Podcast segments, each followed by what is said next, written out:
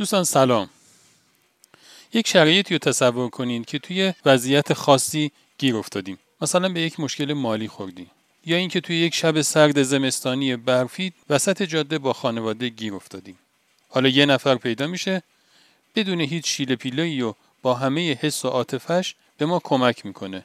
مسئله مالیمون رو حل می‌کنه یا اینکه خانوادهمون رو سوار ماشین شاسی بلندش می‌کنه و به شهر میرسونه. توی همچین شرایطی چه حسی داریم؟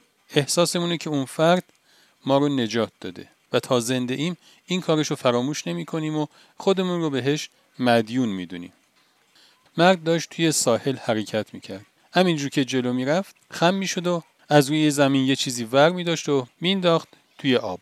بعد یه ذره جلوتر دوباره خم می‌شد و یه چیز دیگه ور می داشت و مینداخت به سمت آب. یکی که از دور این صحنه رو داشت می‌دید رفت جلو و گفت آقا شما دارید چه کار می‌کنی؟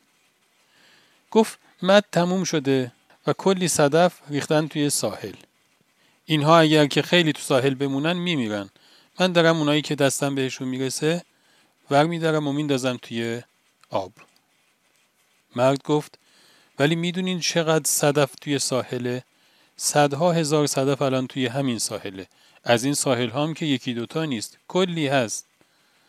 این کار شما به کجا می‌رسه؟ مسئله یا حل نمی‌کنه. مرد یه لبخندی زد و خم شد. یک صدف دیگه ورداشت. انداخت توی آب. گفت ولی مسئله این یکی حل شد.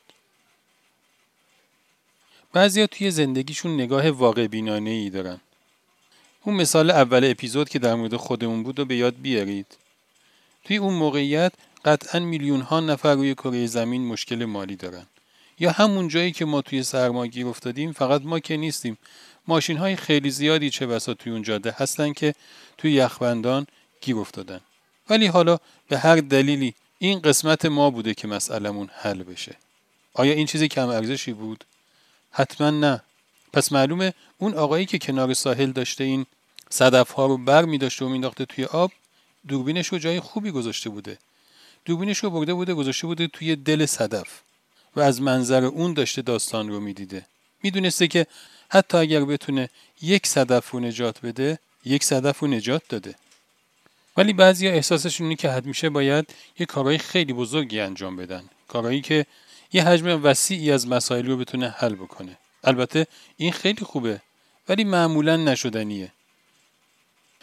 از این داستان شاید بشه اینجوری یاد گرفت که توی هر داستانی خیلی اهمیت داره که دوربین رو کجا بذاریم و از چه زاویه‌ای به موضوع نگاه بکنیم. مثلا وقتی که می‌خوایم یه کاری برای کسی انجام بدیم حالا اون کسی می‌تونه یک نفر یا تعداد زیادی آدم باشه. به جای اینکه از منظر نگاه خودمون به اونها نگاه کنیم دوربین رو بذاریم درون اونها و از منظر باطن اونها اونقدر که می‌تونیم کشف کنیم به موضوع نگاه کنیم.